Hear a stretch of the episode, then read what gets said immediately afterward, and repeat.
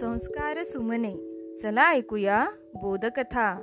या उपक्रमामध्ये मी विद्या कवई नरवाडे आपणा सर्वांचे हार्दिक हार्दिक स्वागत करते.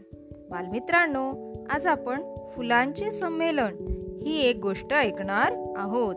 बघू या संमेलनामध्ये कोणकोणती फुले आली आहेत ते. चला ऐकूया आजची गोष्ट.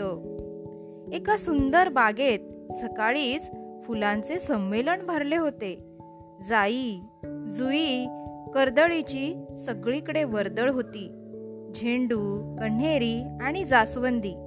दिसत होते आनंदी. पिवळा आणि हिरवा चाफा शांत बसले होते.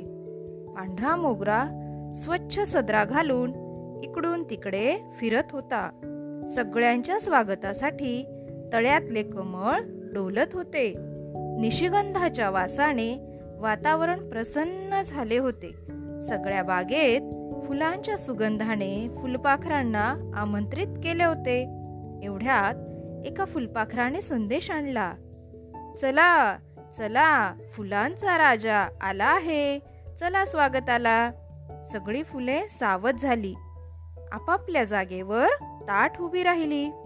मग गुलाबाच्या लाल टपोऱ्या सुंदर फुलाचे ऐटीत आगमन झाले. बागेतल्या उंच कट्ट्यावर गुलाब राजे बसले. सगळीकडे शांतता पसरली. सदाफुलीने छान गाणे म्हटले. झेंडूने गोष्ट सांगितली. फुलपाखरांनी नाच करून दाखवला. निशिगंधाने गुलाबारावांचे स्वागत केले. जाई जुई बाजूला उभ्या राहिल्या. आणि गुलाबराजे उभे राहिले.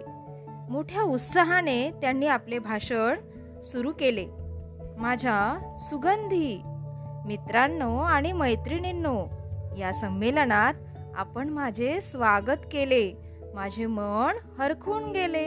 मी आज खूप आनंदी आहे. आजपर्यंत सगळ्यांच्या स्वागताला मीच पुढे असायचो पण आज माझे स्वागत मन अगदी प्रसन्न झाले. मित्रांनो आपला सुगंध असाच सर्वत्र दरवळत राहो. प्रत्येकाच्या जीवनात आनंद फुलावा असे मला मनापासून वाटते. धन्यवाद.